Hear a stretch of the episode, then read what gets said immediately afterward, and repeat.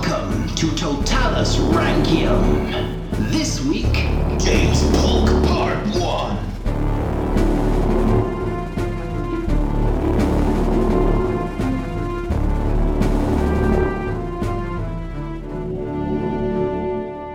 Hello, ho, ho, and welcome to American Presidents Totalis Rankium. I am Jamie. And I'm Rob, ranking all of the presidents from Washington to Trump, and it's our Christmas special episode, an American one this year. Yay! It's exciting. If you don't listen to our Roma series and you only listen to this, you won't understand. We have a tradition. We make our Christmas episodes extra Christmassy. Yep. All you need to do is imagine James Polk with a Christmas hat on throughout the whole episode, Sorted. including the birth scene.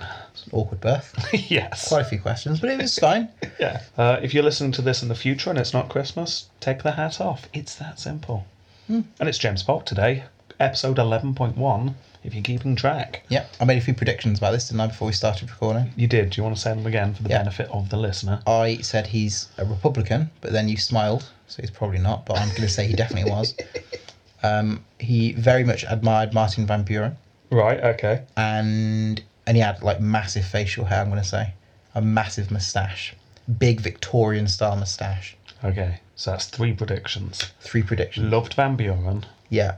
Democrat, Republican, I said. Republican. and He had a massive moustache. Yes. We'll see how he does.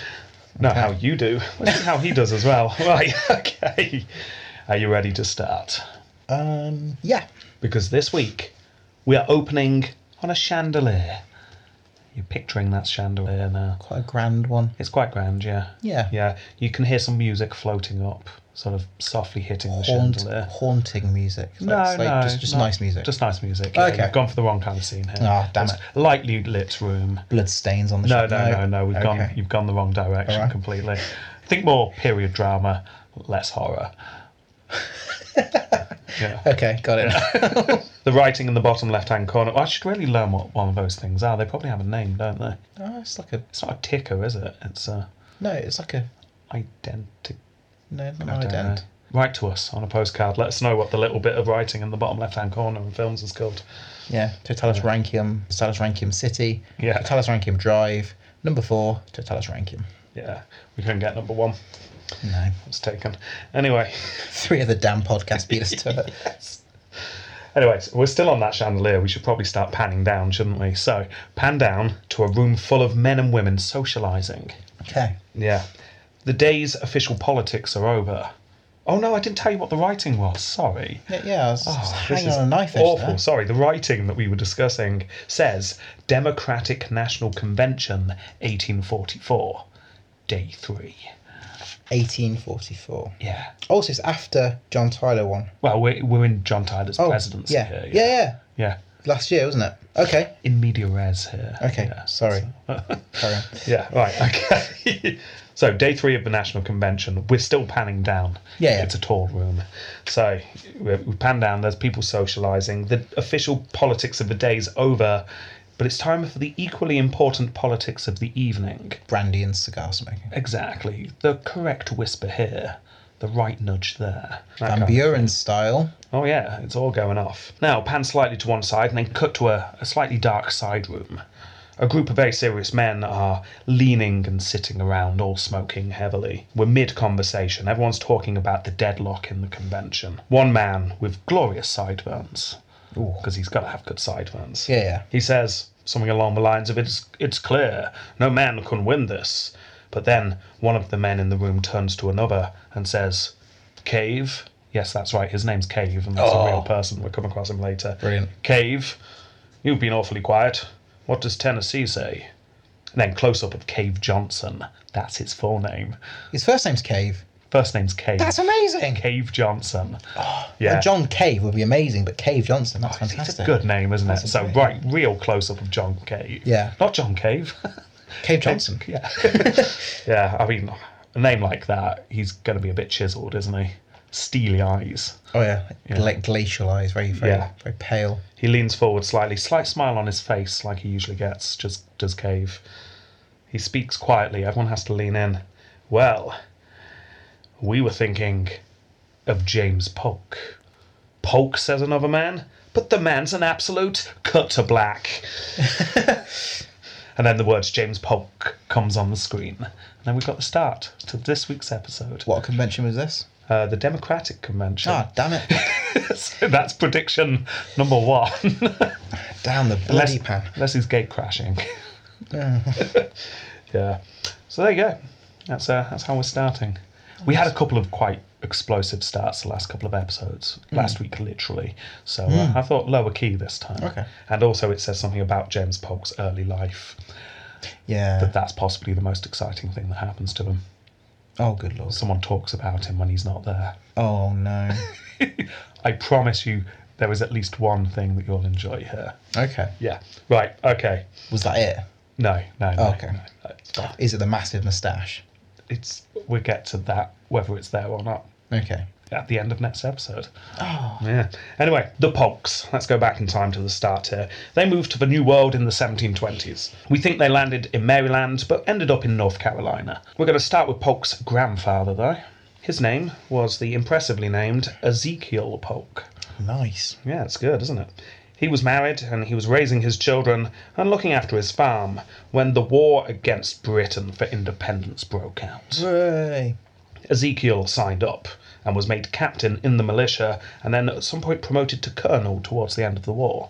So he does all right. He held this post for a while, but then gives up his command and moved back to his farm. By then, the British had turned up, and rather than see his home go to rack and ruin, he reluctantly cooperated with the Redcoats. Fine, you can have my crops if you don't burn down my house. You're going to take it anyway, kind of thing. Yeah. Yeah.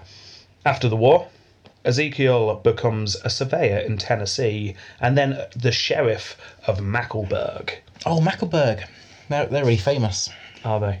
Yeah. You're just going to say that. Yeah. Yeah, I thought you'd be more excited that he was a sheriff, to be honest. Oh, yeah. Yeah. Yeah, he gets his sheriff. It's like badge. Wild Westy time, isn't it? Yeah, yeah, Oh, cut out the episode slightly. Seen the new Deadwood film. Yes, it's very exciting, isn't it? Yeah. Pictures and photographs and everything. oh, It's- really? Is it, is yeah. it real now, is it? It's real. All the original actors are there. oh, I need um, to rewatch the series. There's- When's it coming out? Oh, I don't know. Probably this next year at some point. Sorry, had to cut out. Uh, Sheriff. Sheriff, yeah, that's why we were talking about it. Yeah. Mm. Yeah. So, yeah, he puts his badge on. He's now the sheriff. Nice. Um, apart from that, he's settled on his farm with his family and a few slaves because they're down in the south. He became a devoted follower of Jefferson and his vision for the new republic. And much to the family's discomfort, he was also openly deist, Okay. and uh, some some even said atheist. yeah, he wasn't down with the whole god business, which most people were back then. Anyway, it's not long before Ezekiel's son Samuel was old enough to get married, and he had just met the right woman, which is handy. This is a woman named James Knox. And What? to- Oh, what? Jane Knox, sorry, I misread my notes there. Uh, anyway, together they lived on the farm with Ezekiel and near Jane's father. So it's a local farm she came from. Together they'd have 10 children eventually. Ten. 10? My goodness. Yeah, uh, but the first and the eldest boy was James Polk. So this is the family we've got here. He was born in 1795 during Washington's presidency. Okay. So we're finally getting people born in other people's presidencies now. Yeah.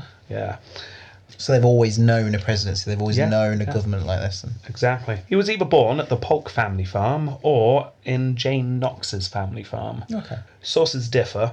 According to the source that claims he was born on the Knox farm, Jane had a difficult birth, and little James was born with such a large head that they feared dropsy of the brain, and there was talk that the boy was clearly an idiot. Which is a shame. Dropsy. Yeah, we, we've talked, about, about that. this Yeah, it quite a was. bit in the Roman uh, uh, swelling. Oh. Yeah, water retention. Oh, of the brain. Yeah, you Oh you don't want that. no, that's No. brain damage city. Yeah, exactly. Uh, well, according to this source, which is um, a 13 year old who was present relating the story 50 years later, Oh, so dear. it's not the most reliable thing in the world, uh, he was later inspected by a local woman who declared that James was all very well and good, so good, in fact, he would one day become president. Oh, sounds like a Roman episode, episode now. Yeah, it really does. This black snake crawled across the crib. Yes. An apple fell from the tree and was split exactly in two by an eagle that happened to be perched underneath. He was born with a giant head. yeah, I mean, this story's most likely not true. Most historians side with the idea he was born on the Polk family farm, But that has no interesting story about a ridiculous prophecy, so I went with the more interesting one. Fair enough. As all history should be done. Exactly. Yeah. And do you think even back then, like it's Washington's presidency, I, I, I get the impression most regular people, farmers, workers, wouldn't really care much about the president. They're just sort of like it's just a person. Yeah. They may not have seen the importance of it or given a given a, a crap to be quite crass. Yeah, I, I'm going to say that this definitely didn't happen, but someone said it did. so it did. So it did. So yeah, there you go. History. Anyway, he's born. We do know that. That is a, an historical fact. And straight away, James was in- at the centre of some controversy or some controversy, depending, Both ways. depending of course on the pronunciation or pronunciation. That's definitely pronunciation. it's an English word, damn it.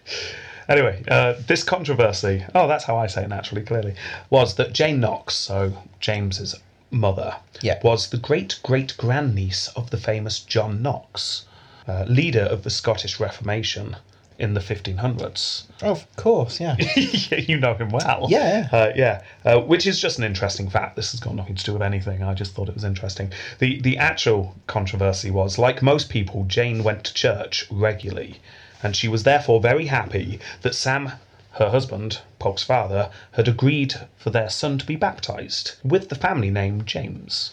The reason for the tension is that Ezekiel, and the pastor had had a falling out a couple of years earlier. Ezekiel's second wife had borne a stillborn son, and Ezekiel was disgusted that the pastor refused to declare that the son would be admitted to heaven. The two men fell out, and Ezekiel then did his best to convert those in the area to deism. Uh, Yeah, that didn't go down too well with the pastor. no, no. Yeah, just standing outside the church. Have you considered not believing?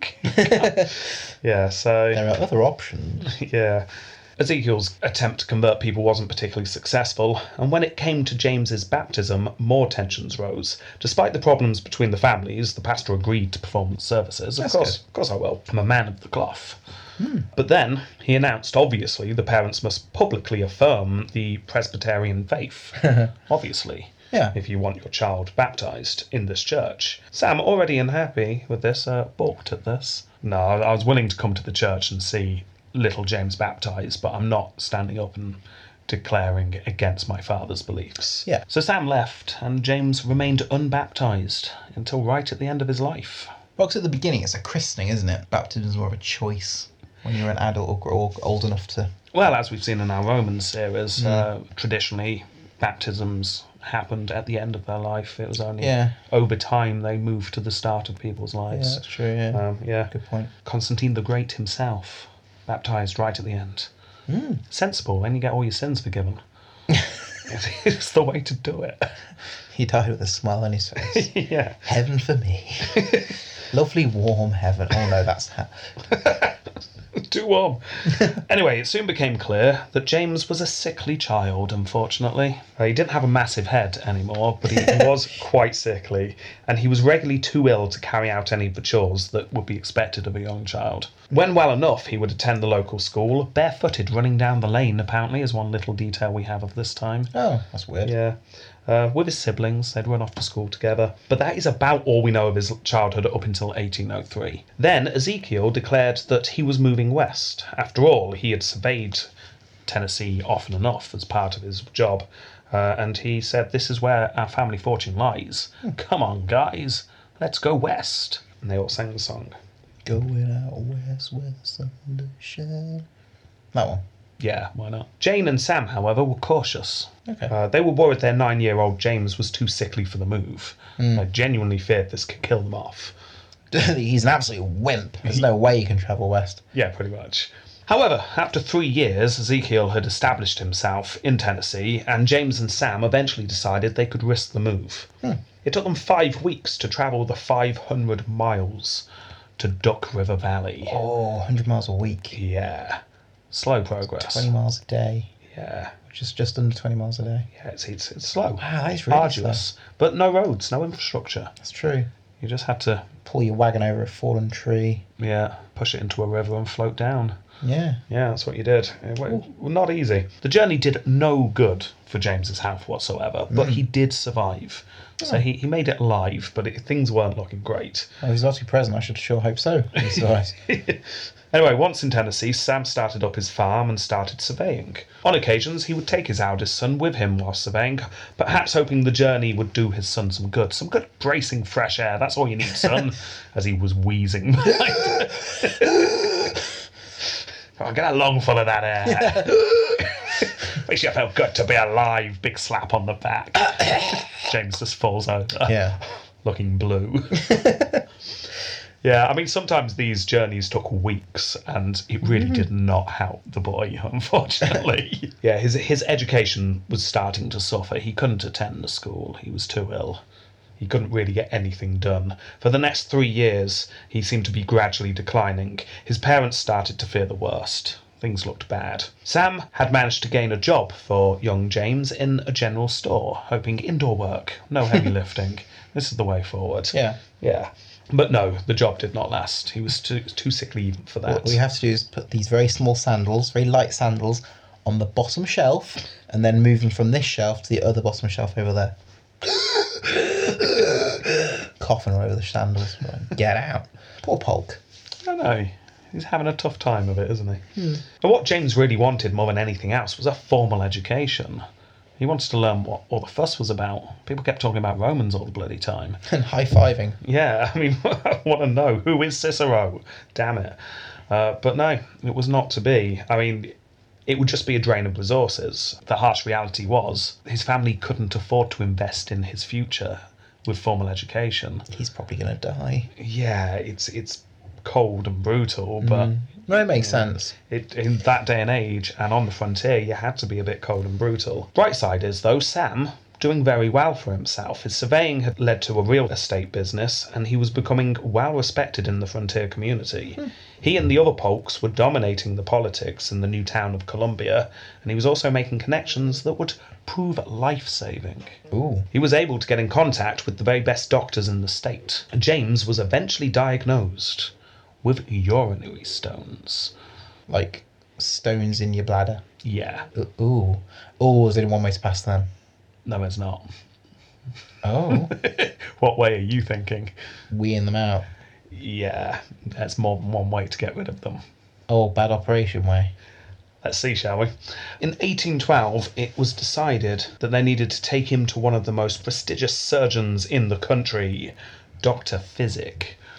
Oh, that sounds like a, a like an evil guy from a comic book, doesn't it? does. I am Doctor Physic. Dr. Biotic and Dr. Chemic. were- they, they rented rooms with him. Yeah. Yeah. Dr. Physic is known as the father of American surgery, apparently. I cut you open. He'd say. He's saying. Yeah. yeah, he knew how to get inside a person and back out again with little harm. So, yeah, that was pretty good. However, the journey was long and painful 800 miles. Oh, I'm taking eight weeks. Well, yeah, and things get really bad. Polk and his uncle go off together. And it's really not long into this journey before Polk's uncle realizes that the 17 year old James was not going to make this journey. He's in Yeah. too much pain. Near Lexington, Kentucky, he suffered from an attack of pain worse than he had ever suffered. This is looking bad. The uncle decides to stop. The- We can't do this. This will kill the poor lad. However, nearby, instead of Dr. Physic, there happened to be another well known surgeon, Dr. McDowell. And uh, maybe not the father of American surgery, but I don't know, at least a great uncle or something. Twice removed. Yeah, pretty good. So they headed to McDowell's, who was well equipped to deal with the situation when the young man suddenly appeared on his doorstep. Oh, hello. Hello.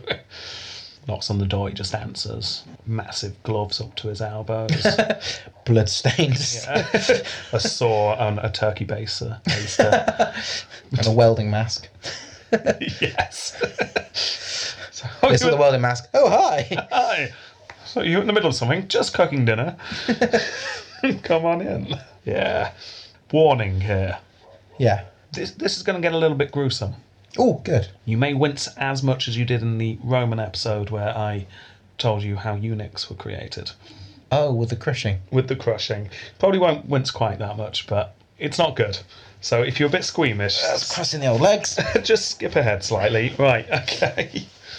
Oh, it's not like peeling a banana, is it? Oh, good God. McDowell realised that operating was the only option here. Things had Right. got serious. It needed to be done immediately. Obviously, James was given the best anaesthetic available at the time So none. brandy. Brandy. Yes. Plenty of brandy. Excellent. Yeah, and probably not even good brandy. Oh, it wouldn't be, would it? No, it'd be really paint strip High kind alcohol. of. Yeah. Yeah. Do the job though.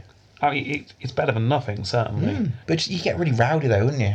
Especially they're pinning you down to the table. Yeah. Yeah. Well, after chugging a whole buckload of uh, brandy, yeah. he was held firmly onto a table and his legs were pinned in the air. What? Yeah. You got that image? Yeah. yeah.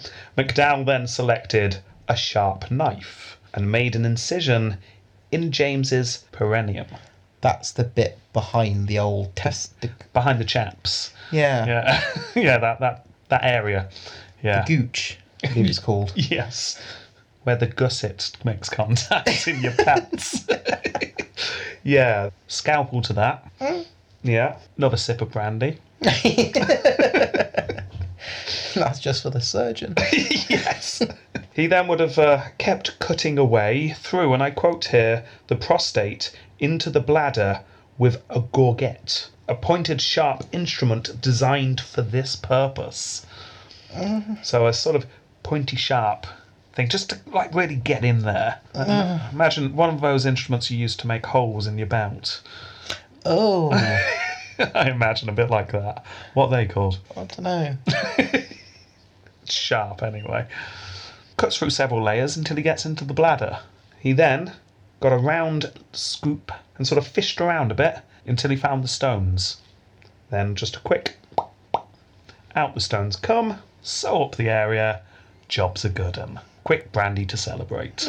obviously, the doctor's doing this as quickly as possible. Uh, James obviously would have been either screaming uncontrollably or just chugging more brandy until he passed out. I know what I'd be doing. Yeah, both. Yeah. yeah. Yeah, nasty stuff. Of course, infection was high then as well. Well, yeah, no really mastered. antiseptics, no anaesthetic. Um, this has led many historians to conclude that this left James unable to have children. The, just generally, the damage down there would have been quite extensive. Hmm. Yeah, not great. And then he's got the horrible bumpy carriage ride back as well. Across 400 miles. Yeah, well, several weeks of very painful recovery, as you can imagine. Just imagine going to the toilet after that. Oh, either one as well. Oh, oh, oh. Because if you, it might Oh. blow. you oh. Oh, nasty. yeah. So, shall we have a quick montage? We've not had one of those yet this episode. Recovery montage time. Just him in bed for seven weeks. yeah. Just the sun going up and down in the background. Occasionally cut to him, like, sitting on the toilet, just sweating, weeping slightly. Oh. yeah. But after several weeks, much to everyone's relief, James seemed to get better. Not just like recover from the surgery, but better than he'd ever been. This surgery seemed to sort whatever it was out. Brilliant. Yeah, his self esteem apparently increased because no one now could claim he was just that weakling poke boy because everyone knew what he'd just gone through in that surgery. Oh, that's, that's a level of respect right there. Yeah, you, you can't take several sharp implements and a scoop to a man's uh, region and then call him a wimp afterwards. No, no, you it's really against can't. the rules. So there you go. Uh, with his health more secure, he was then sent off to school, which is just what he wanted to do. It's looking good. Let's invest in his education. Hmm. And he starts to excel. He learnt literature, logic, Latin, and other things beginning with L. He also learnt Greek philosophy and geography. Ooh. Yeah, so lots of fun stuff. He did so well, in fact, he was considered, and I quote here, the most promising young man in the school. Hmm. Yeah. His father was still going from strength to strength. He'd got involved in uh, the creation of a store, uh, mail delivery contracts, a steamboat enterprise. I Wow. mean, yeah, things are going well for him. That's really good. Yeah. Uh, he also owned a fair amount of land and became the director of Colombia's first bank. No, cool. Yeah, so I mean, Sam Polk is one of the men to be. Yeah. With this fortune growing, he was able to send his reinvigorated son to the University of North Carolina. Cool. Again, Polk does very well here.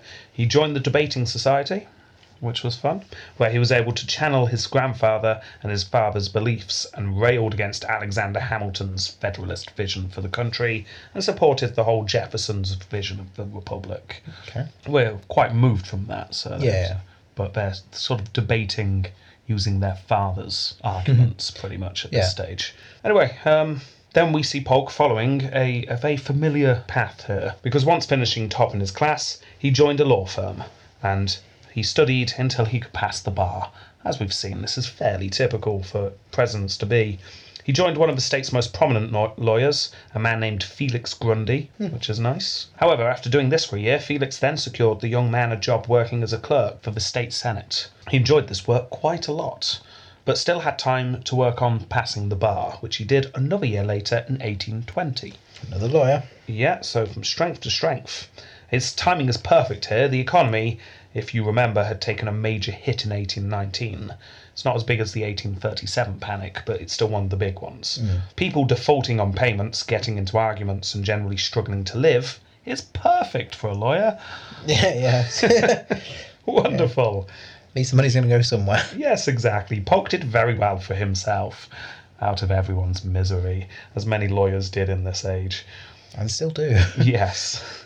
However, despite this, uh, being a lawyer wasn't really where Polk's heart lay. Still clerking for the state senate, he had caught the politics bug, and it was there his heart lay. He started looking for a way to get into the state senate properly, not clerking, but become a state senator. Yeah. He also joined the Masons at this point. He made some connections there. He joined the militia. And um, do you want to hear his grand, amazing military career? Paul's military career. yes, I'll use that. Um, right, you ready? Here we go. Here we go. He joined the militia as a captain. He was immediately promoted to colonel. That's it. Paul's military career. Oh, brilliant. There we go. I mean, he doesn't do anything. No. He just got the rank. Oh, good. Yeah, Good. bad and there. He didn't even fall down a flight of stairs. No. Hmm. and badly trained some people. So anyway, all this on top of the fact that he was Sam and Jane Polk's son was enough. Yeah. The next spot open on the state senate went to him. Yeah. After a very successful campaign, where he convinced a lot of people he was the right man for the job, it was either that or the whiskey he gave away. Um, we're not sure. It's, it's hard to tell. It's really, really isn't it? hard to tell. yeah. I mean, I would have voted for him. Why don't they do that anymore? I mean, seriously, I have some deeply howled political beliefs. they would waver if free bottles of whiskey were being handed out. I'm not going to lie. Anyway, during this time, James seemed to attract a few female admirers. Ooh. Oh, yes. I've heard you've been violated when you were younger. Ooh. What a guy. Yeah, um, nothing's clear. There was someone called Catherine, apparently, who was quite interested.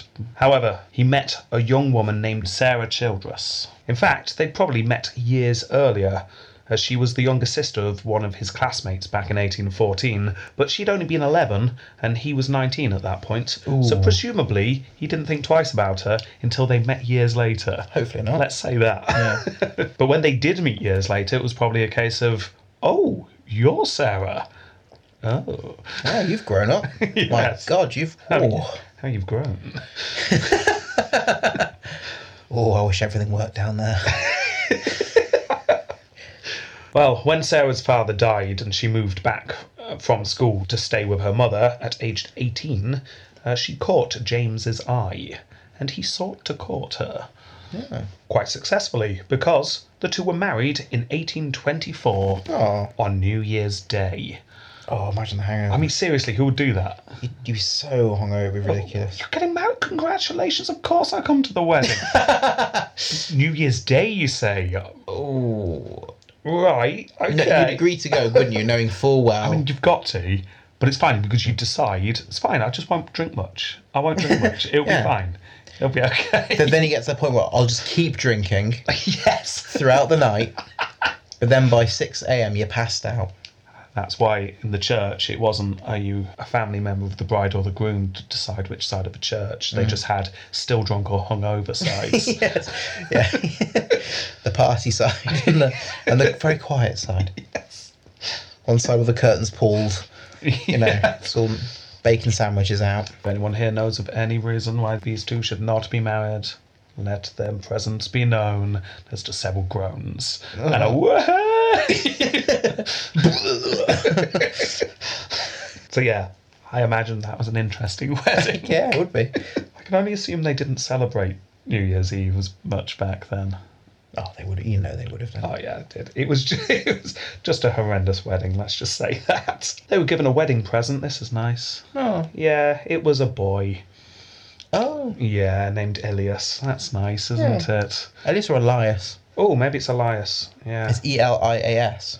Oh, you see, I, I taught a boy with that spelling of name, and it was pronounced Elias. So I always. Oh, okay. Uh-huh. Yeah. Well, for, well, we'll go. We'll we'll. we'll Well, no, bounce no, through. it might be Elias. That sounds that sounds more American anyway. So. Elias. Yeah, it's just one of those nice things that are thrown in just to remind you how hideous the slave trade is.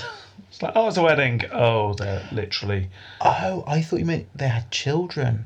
No. Actually, given a human being as a present. Yeah, no, sorry, did you not understand? No, that? Oh, that's horrible. Yeah, that's horrible. I wouldn't have joked so much. Meanwhile, let, let, us pan away from the wedding where everyone's hungover, throwing up, and uh, Being giving, sold. yeah, giving other human beings away as presents. Let's go over to Florida because Yeah. the governor of Florida has just decided to go home, and of course, I'm talking about none other than Andrew Jackson. Ah, Oh yes. So uh, we panned over to Florida, but now we've got to go back to Tennessee because uh, Alright. yeah, that's what Jackson did. Now Jackson knew the Childress family. Apparently Sarah referred to him as Uncle Andrew. That's nice, isn't it? Yeah. Scary Uncle Andrew. Tim is there with his pistols. yeah, the Polks also had become prominent enough in the state to consider Andrew Jackson a friend also. I mean, they're connected enough. As we saw in Jackson's episode, while he was building up support for him to become president, it became clear he needed to get an, an anti Jackson Tennessee senator out of the Senate. Yeah. And uh, the best person to do that was Jackson himself. So Jackson puts his name forward for the, the National Senate. Polk was happy enough to vote for him, Nice. which is nice. So Jackson wins 35 to 23. Polk's vote, hardly decisive here, but Jackson did notice. The young Polk boy voted for me. So when Jackson was writing Polk's name down later that day, it went on the nice list, not the naughty list that he kept. So Jackson and Van Buren didn't get on, did they? this is the second of my. Yes, um, we, we're going to see about your prediction was that they did get on. Yeah, huge admirer. Admirer of Van Buren, yeah. Yeah, yeah. As you can imagine, moving away from Van Buren, when Jackson won the popular vote for the election of 1824, Polk was very happy. Yes, Jackson's going to become president. He was therefore outraged, as outraged as any, when the corrupt bargain between John Quincy Adams and Henry Clay occurred. Jackson was denied the presidency due to these corrupt politicians. Yeah. Polk so infuriated, in fact, he decided something needed to be done to help Jackson. And the best place to do that was Washington. So he was going to run for the House. When he received word that Old Hickory himself was endorsing his running, the election pretty much became a sure thing. There were lots of debates over things such as state or national infrastructure improvements, etc., etc., but essentially Polk was now known to be Jackson's man, so his support swelled. And he won that election. About to turn 30, and he's sworn into the House. As you can imagine, the House were all talking about the corrupt bargain. Hmm. And the Adams Clay faction declared that it was far safer for elected officials to choose a sensible president Okay. rather than allow the masses to elect who knows what idiot or populist. Yeah. I mean, they might just elect in some kind of populist war hero who doesn't really know how to read or write properly or something. That's- They didn't want that. Polk was disgusted. The Republic meant that the people should have the final say on who led them. It was quite simple in Polk's mind. Whoever got the most votes should be in charge. And his first speech to Congress was a call to get rid of the Electoral College. What a guy. Yeah, um, as you know, didn't work. No, no. No. anyway, Polk very depressed in Washington. He found a political class that seemed fairly indifferent to the ideals of the Republic, uh, a Congress that stacked things in favour of the Adams administration. Uh, So he spent most of his time just opposing the president and working beh- on behalf of Jackson. Now, despite the endorsement from Jackson, he was hardly in the inner circle here. Yeah. Yeah, and he wanted to be in this inner circle. It's where it was all happening, and he wanted to be in that room. I'm a bit like that. I like to I just like to know things and know what's going on. Exactly. So when Jackson decided to create a Washington newspaper, because it's always good to have good press, uh, Polk saw his chance and put some of his own money into the enterprise, along with the current vice president and Adams, Calhoun. Yay! Yeah. In fact, after being re elected to the House in 1827, so he's been there for a year now, he's been re elected, Sarah moves to Washington to be with her husband. Looks like he's going to be there for a while. So his wife comes along. They need to move to a bigger place. They move into a boarding house with a number of other important people. Yes, that's right. He's now living with none other than the vice president, No. Calhoun. Oh my goodness. Yes, that is a sitcom waiting to happen. it really is. Oh, it's like um the uh, space. We get the artist downstairs. Yeah. That's Calhoun. Just hear the occasional sob and scream from upstairs. A weird like chainsaw type sound. yes. Smash of a vase. The screech of a rabbit. the shadow of a body falling past your window and a thump. Then silent for weeks on time. Even though you, you know he hasn't left. Then the scream starts again. While residents of this boarding house would often spend time in each other's company and talk of the downfall of Adams and Clay, it's around this time that Polk became an unofficial researcher. The next presidential election was hotting up. This is the nasty one between John Quincy Adams and Jackson. Yeah. Where Rachel Jackson ends up dying and Jackson blames it on, on his opponents. Didn't treat her very well, though, did they? Yeah, it wasn't great. Things got nasty. Well, Polk was working during this election on refuting stories that were appearing in the anti Jacksonian papers. Fake news. Well, th- they claimed that he had beaten people with his cane. Well, that's not true. I mean, he he had done that, but um, they also claimed he. Well, that's what I mean. Like fake news is news that you don't want people to know about, Oh, but you yeah. have done. Oh yeah, yeah, no, I see. Um, in that case, yes, because they claimed he had an affair with a married woman and then married her, which It's also he he had. Yeah. yeah. They they claim this though. They claim that he'd murdered someone in a duel, uh, Ah. which he had. Yeah. Uh, they claimed he'd set up illegal courts, which uh, he he had. Uh, they they even claimed he had illegally invaded a country. Well, Yeah. yeah. Still, Polk was working very hard to spin this into a positive light. yeah, he did all that, but Look his little face. he's not He's so happy and so. Oh, okay. smile, sir. Smile. He's not elitist. hey, that'll do. He's one of you. yeah. Jackson took note of the younger man's work on his behalf, sent him a personal letter thanking him for the aid, which is nice. Cheers. I will not beat you. yes. Lots of love, Jackson. Jackson, as we know, won this election, and Polk overnight turned from blocking the government at every single step to supporting it. He served as Jackson's voice in the House, pretty much, uh, working very hard against Nicholas Biddle, Oh yeah. Harry the, Potter wiz- guy. the wizard uh, and banker. Yeah, uh, Jackson declared war on the banks, as we've seen, and Polk was Jackson's man in the House. Also, a member on the Ways and Means Committee. As member of this committee, Polk was able to use every opportunity to denounce the national banks and voted against the committee's findings to, to support the bank's continuation. But as we have seen, Jackson then vetoed that vote, destroying the banks. Then another round of elections, and it was possible for Polk to become the chair of the Ways and Means Committee, and soon enough, the committee was finding that the state banks were actually the way forward. Now they've had another look. Yeah, no, that's, that's definitely the way to go. In fact, Polk was doing well enough that in 1834 he ran to become the Speaker of the House. Oh. Yeah. So like the, a bit like our speaker in the parliament. Um, s- no, not quite so much. Uh, the- our speaker is meant to be non-partisan. yeah. Well, I suppose.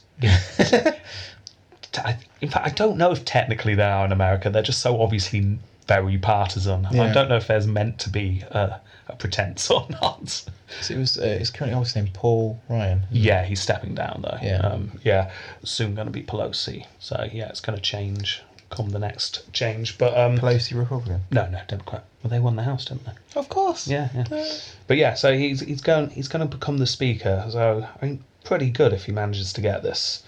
However, despite having Jackson's full support, he is Jackson's man through and through by this point.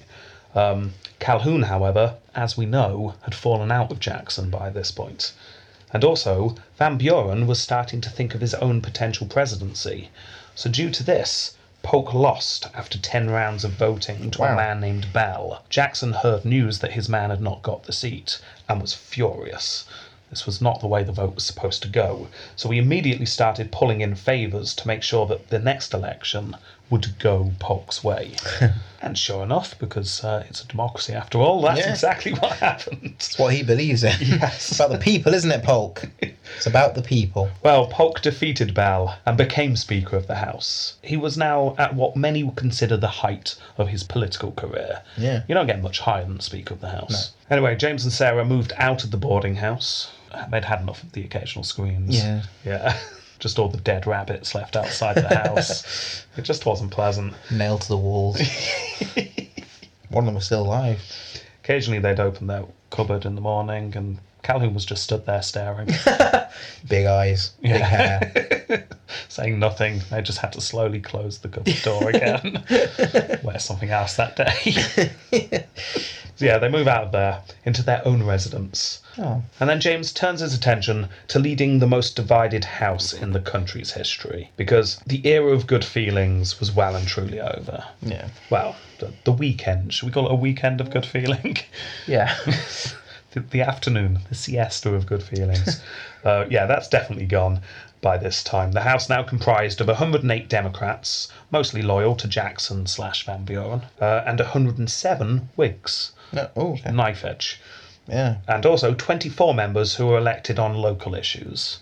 So, it's a man representing people who think rabbits deserve rights. Ah, idiot. Yeah, they'd seen what Calhoun was doing. I don't, yeah, I'm not surprised. Yeah. Anyway, despite only a few years previously finding the partisan nature of Congress appalling, Polk became the first speaker to very openly support the president's agenda. He, he wasn't going to pretend to be neutral. Van Buren had just won the election, so he was due to become president, and Polk made little pretense of stacking committees with Democrats.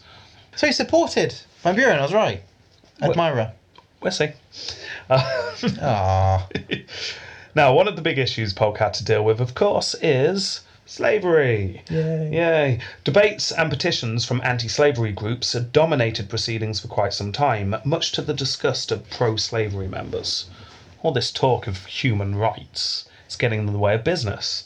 So, a man named James Hammond from South Carolina proposed a new rule. If anyone mentions slavery, the issue is immediately tabled and no one's allowed to talk about it anymore because I said so. La la la la la. Was uh, was how he put it. okay. Yes. this soon became known as the gag rule. Polk referred this issue to a special committee that was set up, which was led by Henry Pinckney of South Carolina. It was obviously stacked with Democrats Yeah. who supported slavery. It reported back that, and I quote here, all petitions, memorials, or resolutions regarding slavery should automatically be tabled and no further action be taken upon them. Many were horrified, none more than John Quincy Adams, who shouted out during the vote, I hold the resolution to be a direct violation of the Constitution of the United States. But no one listened to him. No. No. John Quincy Adams fought against the gag law and failed to have it repealed in four consecutive attempts until eventually he managed to get it lifted in 1844. Yay. But as we saw in John Quincy Adams' episodes, he was fighting against this for a while. And uh, yeah, we heard about the gag rule a while ago. We now know when it comes in. yeah. Under Polk. Uh oh. Well done, Polk. Good. Good on you. Yeah. Now, even apart from the gag rule annoying lots of people, uh, the atmosphere in the house was very fraught. Enemies of Polk were starting to look for a way to cause his downfall. One attempt involved him being provoked into doing something stupid. What do you do? Well, opponents realised that Polk was Jackson's man through and through. So, therefore, I mean, surely, if you're Jackson's man, you're, you're going to be susceptible for, to a duel or two, aren't you? Ah. Yeah. I mean, come on. If you like Jackson, you like dueling. Yeah. Yeah. Oh dear. All we need to do is uh, get him into a duel with uh, Henry Wise over here. Henry Wise, just elected from Virginia, crack shot apparently. That was his middle name. Yeah. Henry Crackshot Wise. Yes. Got to be a joke in there about making some kind of wisecrack. but yeah, well, yeah. I mean, the mission is to antagonize the speaker, get him into a duel, and then shoot him. Okay. or at least the whole thing will become so embarrassing that he'd have to resign. yeah. Politics was slightly different back then. yeah, you can't do that now. you could try. Reese Mogwood. I totally would. He could pick his sword. He's still got pistols. um, anyway, wise would often be heard referring to Polk in disparaging terms. Polky.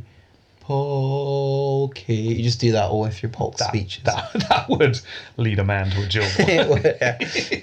it's never getting quieter or louder, never faster or slower. Polky. Maybe it's elongating it slightly. Polky. Cut to him eating his dinner. He's wise is just outside the window. Polky. Cut to him trying to sleep. Polky. Wise is stood literally right next to the bed. Polky. Yeah, That'd be a bit annoying. it would be. He also said in between polgies, "There sat the speaker like a cancer on the body politic." Ooh. Polk. Yeah. he openly accused Polk of rigging the committees because Polk was rigging the, committees, committees. Yeah. and then one day, as Polk was leaving the chambers, Weiss stood up, got right in Polk's face, and declared Polk to be, and I quote here, damned arbitrary Oh. and a petty tyrant. Oh my god. Oh, that's a sick put down. Polk, however, although an admirer of Jackson, as we've seen, did not share his temper and was unmoved by the insult and simply walked past Wise, probably probably smiling slightly, probably harmonising on the polky, whistling to himself. Be a great song. Goes back to his harmonium at home. Yeah. Smashes out a number one hit. Oh, He, he's owned that insult. I called it the Wiseman. yes. well, Wise was furious that his insults were not landing and shouted after him, and I love this. I mean it personal, damn you! Pocket it!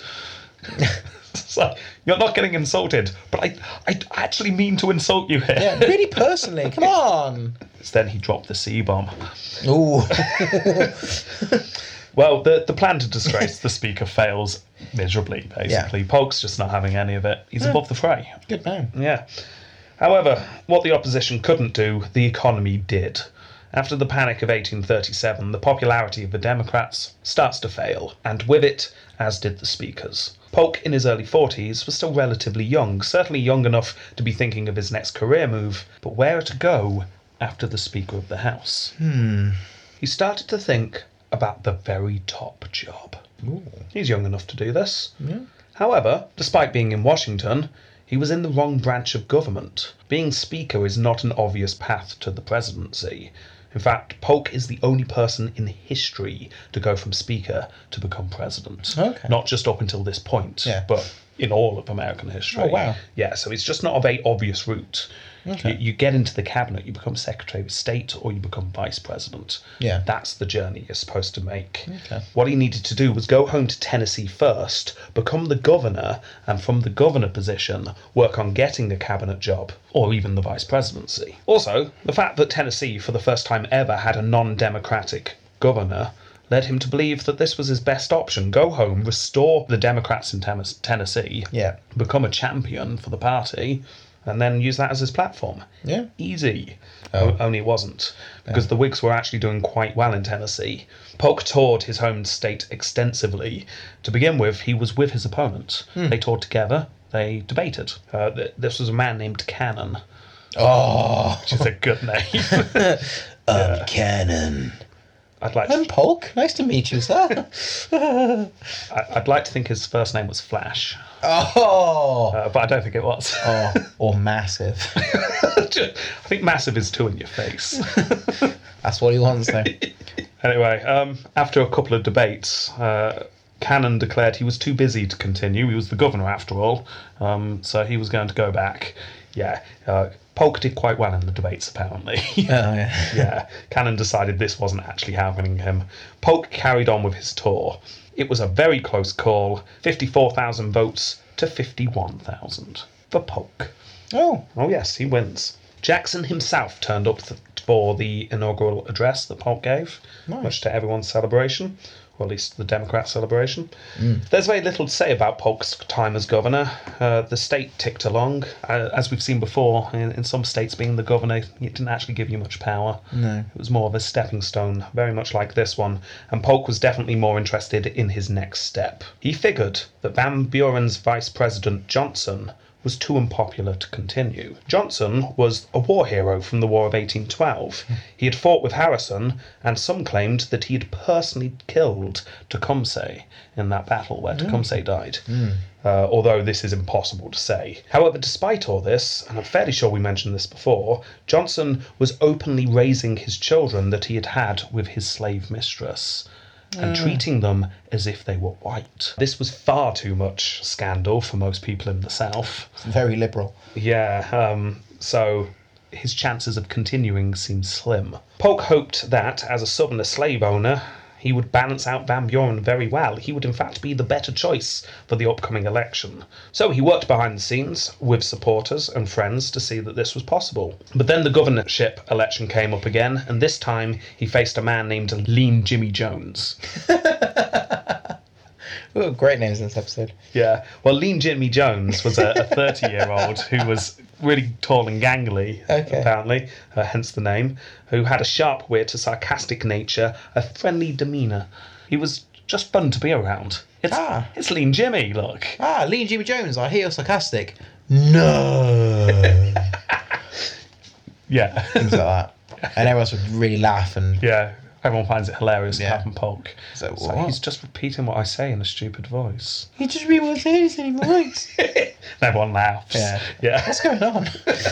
Well, yeah, it- it's mentioned that Polk by this point has had years of experience of debating. He, he was the Speaker of the House. I mean, come on. Oh, yeah. Uh, but He's in the debating club as well. yeah, uh, but this was all against like politicians. Whereas this was Lean Jimmy Jones, who was just a bit of fun, and uh, he really struggled to debate against him. But like, I guess almost like a modern satirist. The equivalent of, uh, I guess, debate, like a politician debating, um, oh, what's his name? That American chat show host. Stephen Colbert. Yes. Yeah, You knew exactly what I meant, yeah. yeah, he Like, might. almost in character as Colbert as well. You know? Yeah, it might have been a bit like that. Yeah, it was. Uh, it threw Polk a bit. Yeah. it wasn't what he was used to. Now, despite the fact that Polk obviously was very well known in the state, uh, Lean Jimmy's sheer force of personality counted for a lot. Polk lost. Ooh. Yeah, uh, he was by now the de facto leader of the Democrats in Tennessee, but he now had no post. He sees his influence waning, and with it, his hopes to be selected as the vice president nominee. Polk was unable to do anything but refused to turn up to vote for new senators along with the other Democratic state delegates, which is just a fun move. yeah, uh, the Tennessee senators' seats were just left empty because Polk and the others refused to vote on anyone, so there wasn't enough people in the state senate to choose. That's a bit sad. Yeah, the Whig politicians were not happy at all. Uh, the public generally were not happy at all. This was quite clearly just subverting democracy. Shutting down the government. Yeah, it was government shutdown essentially. Uh, it was just led to deadlock, public frustration, uh, so much so, in fact, that he lost the next race for governor as well. So he was now a two time loser. We probably brought on himself a little bit. Yeah. The momentum certainly seems to have gone out of his career here, and many around him started to think that it was all over. They said that to him with their hand on his shoulder, looking right into his eyes. It's all over, Paul. I'm so sorry, but it's definitely all over. Now, whilst all this is happening, Van Buren's lost to Harrison, and Harrison's died. Oh, so, yeah. yeah. So Tyler's now the president. None of this did anything to help Polk's position, but just making you aware what's going on. Van Buren's got a bit more free time on his hands though, and he decides to do a tour of the country, and this would indirectly lead to Polk becoming president. One stop on his journey was Jackson's house. The two hadn't seen each other for a while, so Van Buren headed towards the ex president's home, and Polk was invited, which is nice. Apparently, according to Van Buren, this was a non political trip, it's just a holiday. That's all. Uh, few were fooled by this. Obviously, this is the Democrats getting together and Yeah. trying to figure out what we're going to do now the Whigs are in charge. We're not sure what they discussed, but it was probably politics. Polk threw a party just to show Van Buren how much support Polk had raised, and presumably Jackson put in a word for his protege. Uh, however, we don't know if the vice presidency was discussed at this time, or, or claimed afterwards that it wasn't, though. That means it probably It was. possibly was, yeah. However, this meeting between Van Buren, Jackson, and Polk uh, is not the one that has an effect on Polk in the future, because Van Buren also met with none other than political rival Henry Clay. Ooh. Unknown to Jackson and Polk, Van Buren did not agree on their ideas about Texas. Jackson and Polk were all in favour of this newly independent Texan republic to be brought into the Union. But despite their shared party, Van Buren, ever the politician, was a little bit more cautious, as we have You seen. can kind of see why. Oh, yeah, I mean, we've covered this before. Bringing Texas into the, the country was dangerous politically. Yeah. Now, we don't know what Clay and Van Buren talked about, but historians deduce that some kind of agreement was come to. Both men had clearly decided to run for the next presidency. Tyler was doing terribly. Whoever ran had a good chance of getting in. Yeah. Both were convinced they could beat Tyler. He had no party. Now, they both differed wildly in their political beliefs. They were both going to head two different political pal- parties, but there was one thing they agreed on allowing Texas into the Union was a bad idea. It would lead to the slavery issue erupting, civil strife, even civil war. It would seem that they agreed that neither would push the issue during the election, or indeed as president. So a, a little bargain was struck upon. We just won't mention it. Yeah, Ever. yeah, this will be bad for me, it will be bad for you, bad for Whigs, bad for Democrats. Let's just keep quiet. Just put it into the map. Yeah. May the best man win in the election. No point talking about it. That's fine. Obviously, Polk knew none of this, Yeah. uh, but it will have an effect on him shortly, as we'll see. Anyway, he's busy arranging the electioneering for Van Buren on behalf of the Democrat Party. But more importantly, his bid to become vice president. He still dreams to become vice president. Yeah. So he met with a couple of his closest friends, including Congressman Cave Johnson. He's back. Oh, cave. Cave's back. Yeah, and someone called Aaron Brown as well, who's apparently important. He's not called Cave Johnson, though. No, so- let's just ign- strike him from the record. Well, together they set out their plan the plan for Polk to become vice president. They soon realised that this was going to be tough. The Democratic Party was a minefield of men attempting to gain position.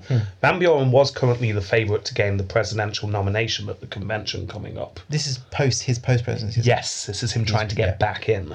Yeah, I did say at the end of his episode he does try and become president again, and this is it. And he is favourite in the party. Everyone thinks Van Buren's the man to beat Tyler. Yeah. But there was also a man named Crass who was close behind. Cave, Cave Johnson, heard that Crass favoured Polk becoming his vice president. But Cave also warned Polk that maybe this was a trap to get Polk supporters out in the open and away from potential alliance with Van Buren. Ooh, Yeah, so there's lots of scheming going on in the background. dirty scheme. Plus, it was looking more and more likely that it's definitely going to be Van Buren who wins at the convention.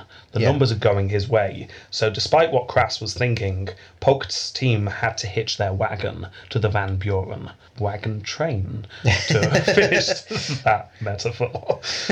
Um, now, the trouble with this is that Van Buren didn't seem to be in any way interested in having Polk as his running mate, which is a shame. So they needed to get away to get into Van Buren's good books. Yeah. But then news from the capital came. Shocking news. The president was on board the Princeton when its cannon had exploded.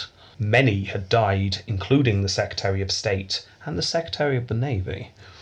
Ten days after this shocking news, more shocking news came, personally to Polk. Tyler wanted him to be the new Navy Secretary, a position in the cabinet. But Tyler's cabinet Yeah. the man without a party. Well, Aaron Brown and Cave Johnson, both believing their friend's attempt to become vice president was pretty much dead, Yeah. urged him to go for it. Look, this is the best you're going to get. Go for the Navy Secretary job. At Even lea- though we don't have a navy, really. I mean, the one boat we had, we blew up. Um, yeah, but I mean, go on.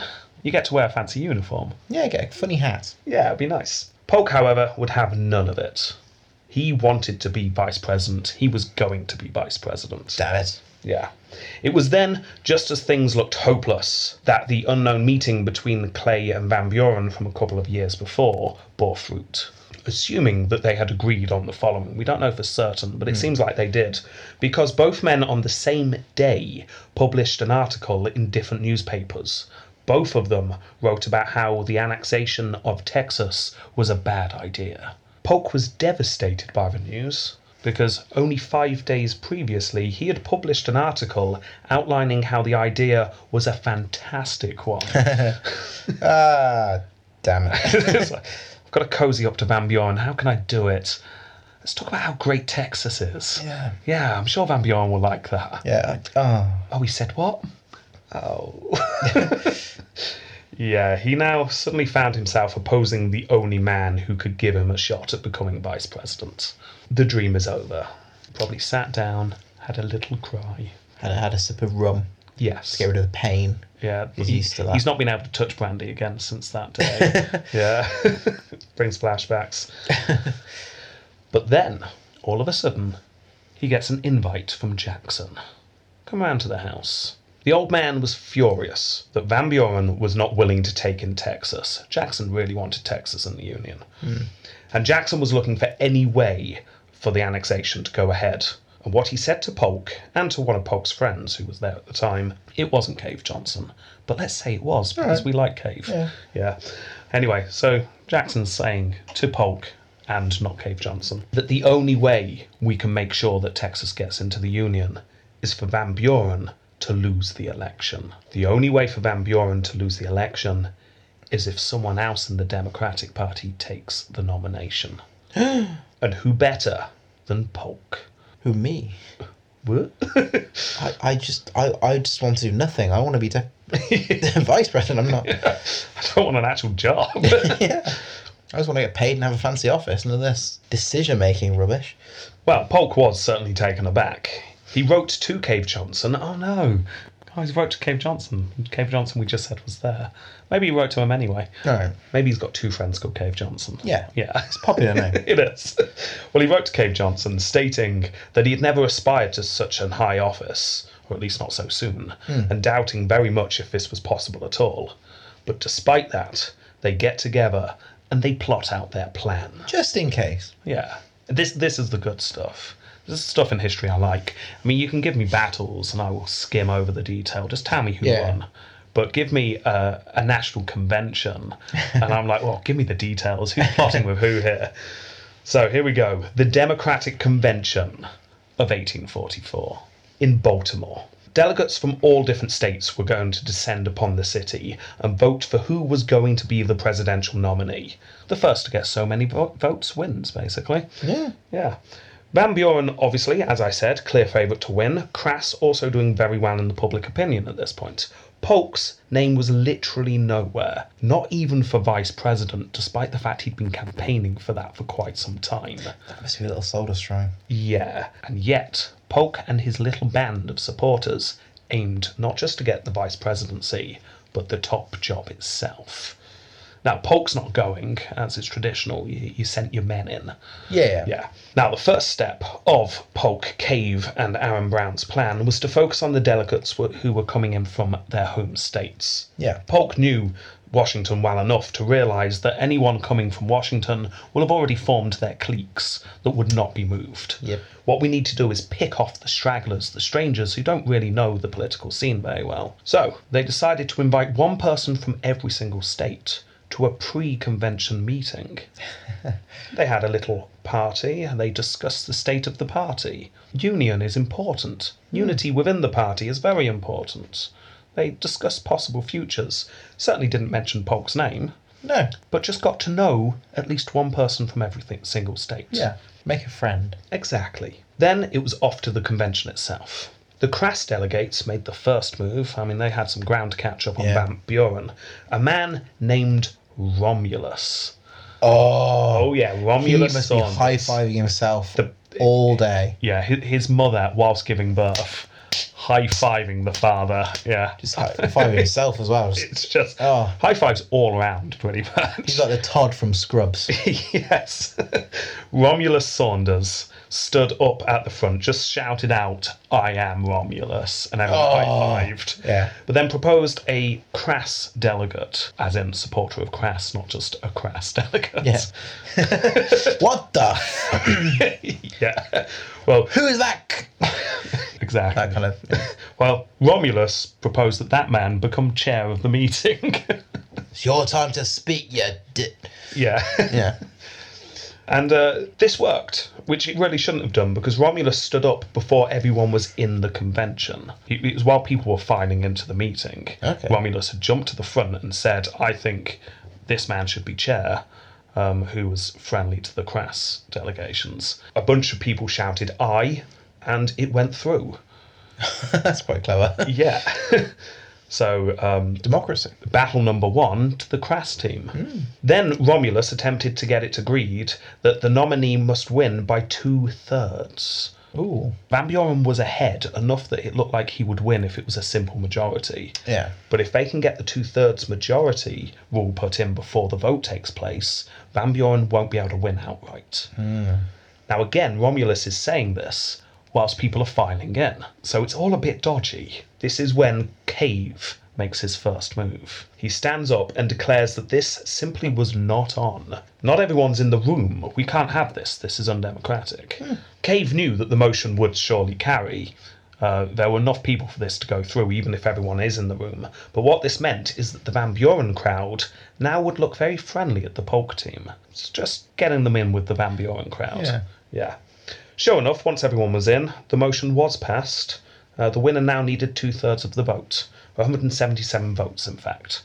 And that's it. That that took the first day. Nice. yeah. The Polk team then met in a room somewhere full of smoke, I imagine. Yeah. It was decided on their plan of action. They should not play their hand too soon. Allow the convention to become tense, acrimonious. Really let people start to get frustrated. Yeah. Then Polk could sweep in as a compromise vote. For this to work, what they needed to do was get both sides to think very favourably of them. Now they've already gone in with the Van Burens, now they need to cozy up with the Crasses. So the next day, the first ballot was cast. Van Buren 146, Crass 83, Ooh. five others get a handful of votes, six went to Calhoun, Wow. yeah, I imagine that is Calhoun stood there next to six very scared looking people, slightly glazed eyes. Yeah. Polk's name not mentioned at all. It's no votes, no one's even suggesting him. Now, obviously, despite Van Buren clearly winning the first round, that is not two thirds. No. No, he's, he's a few off here. So, everything adjourns for a while. Talks are happening until the next round of voting can take place. The Polk team were very busy tracking down those men that they had invited to the pre meeting. Ooh. Yeah, just sending out some feelers. Hmm. What What are things like in uh, in Massachusetts? not going how, well. How are Ooh. Hmm. things going in South Carolina? They- So they've got a got a bit of an in here.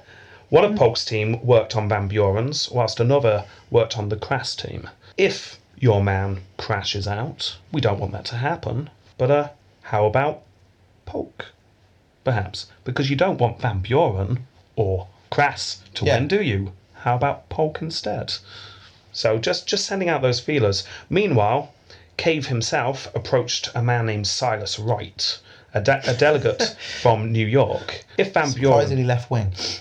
well, if Van Buren fails, uh, the Tennessee delegation, all of us, all of us will support you, Silas, in your nomination. Right. Now, Cave knew that Silas would not want to run. He was far too too loyal to Van Buren. Yeah. But suddenly, a very powerful New York delegate was looking very favourably at the Tennesseans, He's splitting the vote. just cozying up to people Yeah.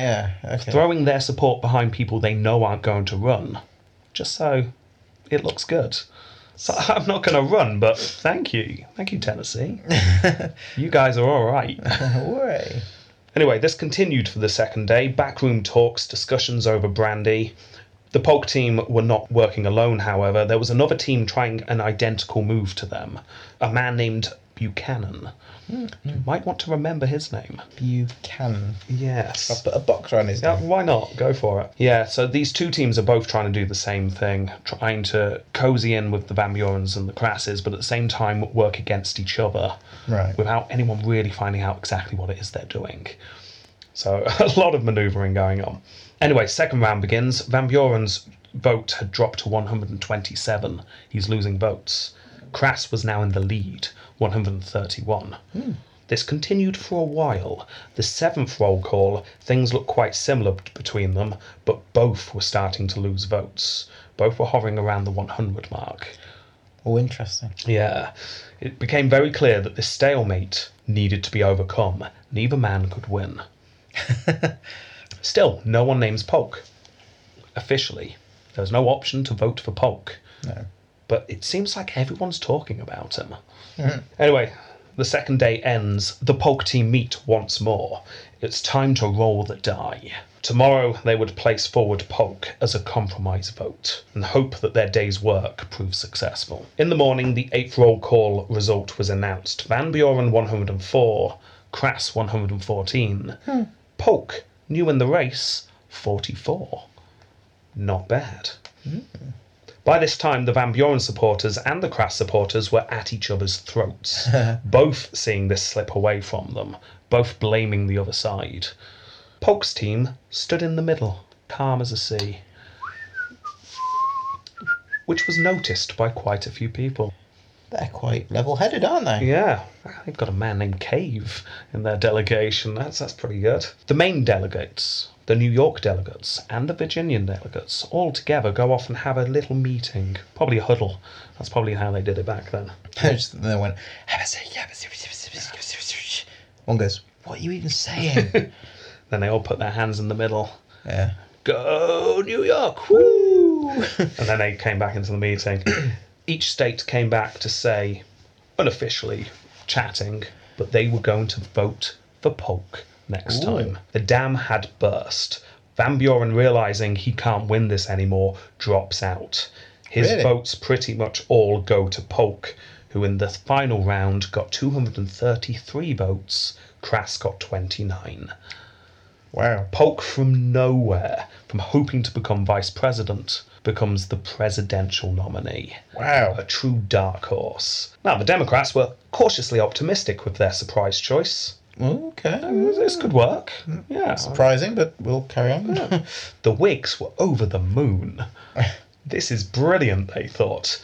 There's no way he'll win. Well, yeah, I mean, they had nominated Clay immediately. Clay was their man. It's time he became president. How often has he nearly been president by now? This is like the twentieth time. There's only been seven presidents. And it's obvious he should be the next president. He's a household name after all, born to be president, somehow never been. It's his turn. And who's running against him? Polk. who's Polk? It even sounds weird when you say it. Pulp. Yeah. It's like it's like a condition. It's like when you get on your skin. Polk. Got a pulk. Polk. Who's Polk? Pulk. Yeah. Pulky pulk. and this literally became the campaign slogan for the Whigs as the election hotted up. Who is James Polk? yeah, it was just, who is this guy? And he thinks he can beat Henry Clay. I Oh, could tell that on your side though. This is James Polk. This is what I believe. Well, the the Democrats did indeed decide to say who James Polk was, Nice. and they decided to use a nickname. The nicknames have been working well recently. Polky. Not Polky, no, they come up with a brilliant nickname Young Hickory. You mentioned that last week. Yes, Like Jackson was old Hickory. exactly. This is the new Jackson. You love Jackson. Yeah. Yeah, well, now we've got a new Jackson, only he's, he's not killing people. Yeah, Jackson oh. 2.0. Yeah. New, improved, and calmer. Yeah. no guns. Yeah, and he's running against Clay, corrupt Yeah. bargain Clay, Yeah. Mm-hmm. enemy of Jackson. This is brilliant. Yeah, the young Hickory nickname catches on quite well. nice. But despite the nickname, if people were expecting a rerun of the excitement of the last election, they were to be disappointed. Remember, the last election was fun. There were big balls rolling all over the place and Yeah. people singing songs and all sorts.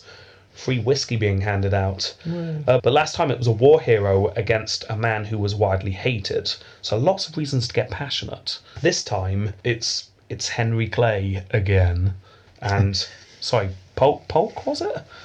Polk, right, okay. And also, Polk had bigger worries than uh, campaigning because he was now the leader of a party that had quite a few large names in it.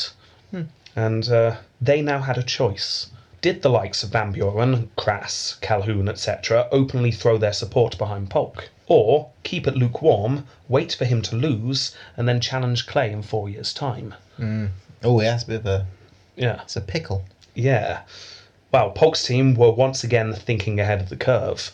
Polk announced, to many people's surprise, that he only seeked one term. Ooh, Yeah. He was that's going to help.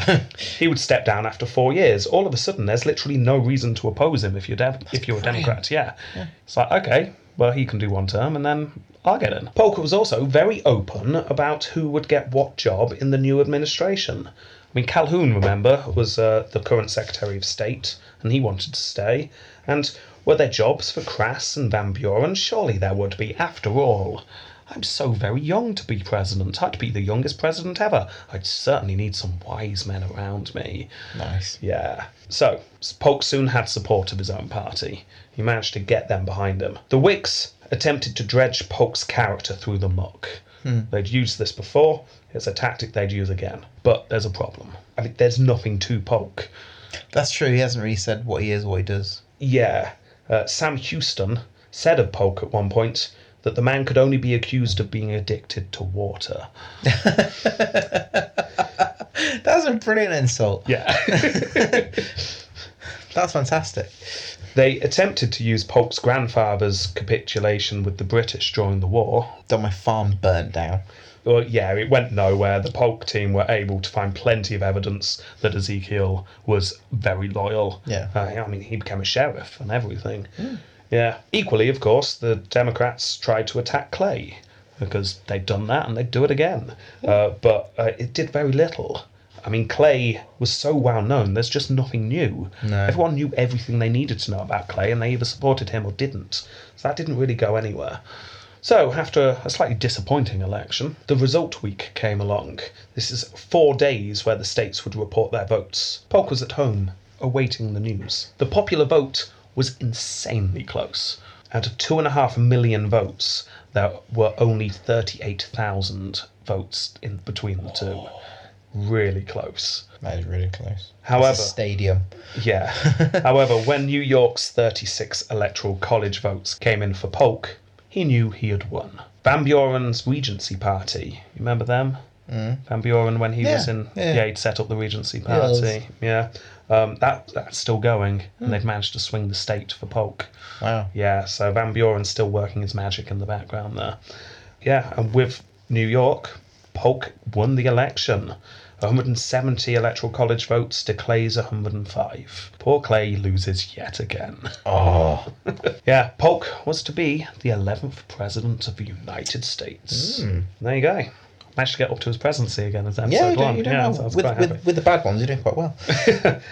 So there you go. That that's Polk. that was Polk. I mean, there's not much to him really, is there? Um, no. No, I mean, he got chopped up a bit. He- th- There's no clear indication of what he cares about so far. No, he's he's very much a blank slate. I um, I read one biography all the way through, and I read chapters of another, and there's a lot of talking about what other people are doing that are near Polk. Not a good sign. yeah, But it really highlights the politics that's now happening behind the scenes. Like, yeah, like it started with Van Buren. Now it's really ramped up a peg, hasn't Yes. it? Really, like like, everything that goes on behind the scenes to get someone into power. yeah. Or the manipulation. Democracy's dead. It's been dead for 300 years, isn't it, really? It was never alive. yeah. I'm going to say this. He is widely considered one of the better presidents out of the little known presidents.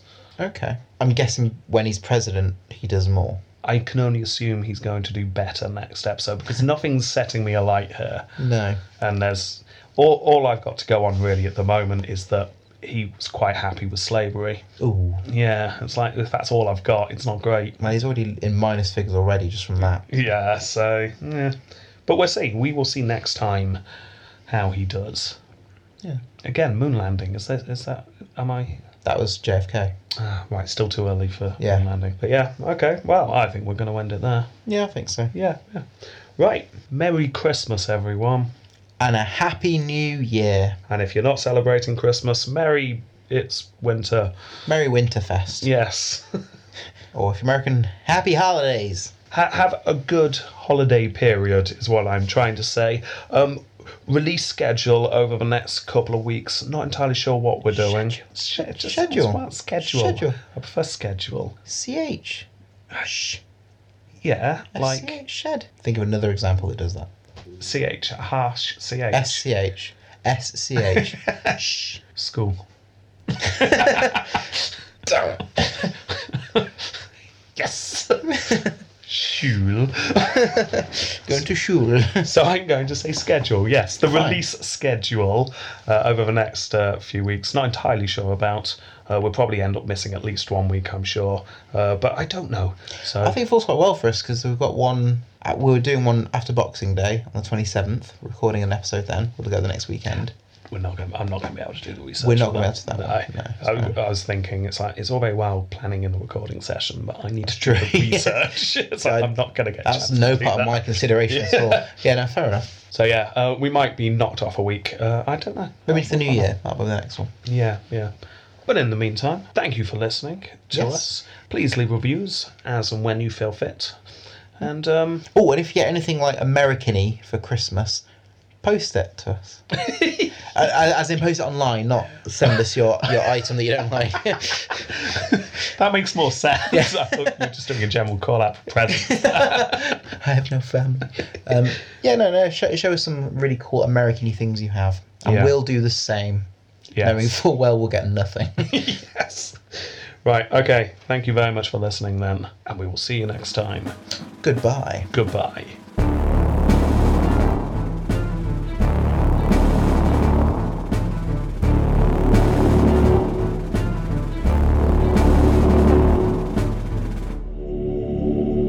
Ah, Mr. Polk, well, uh, I can see from your chart your current condition.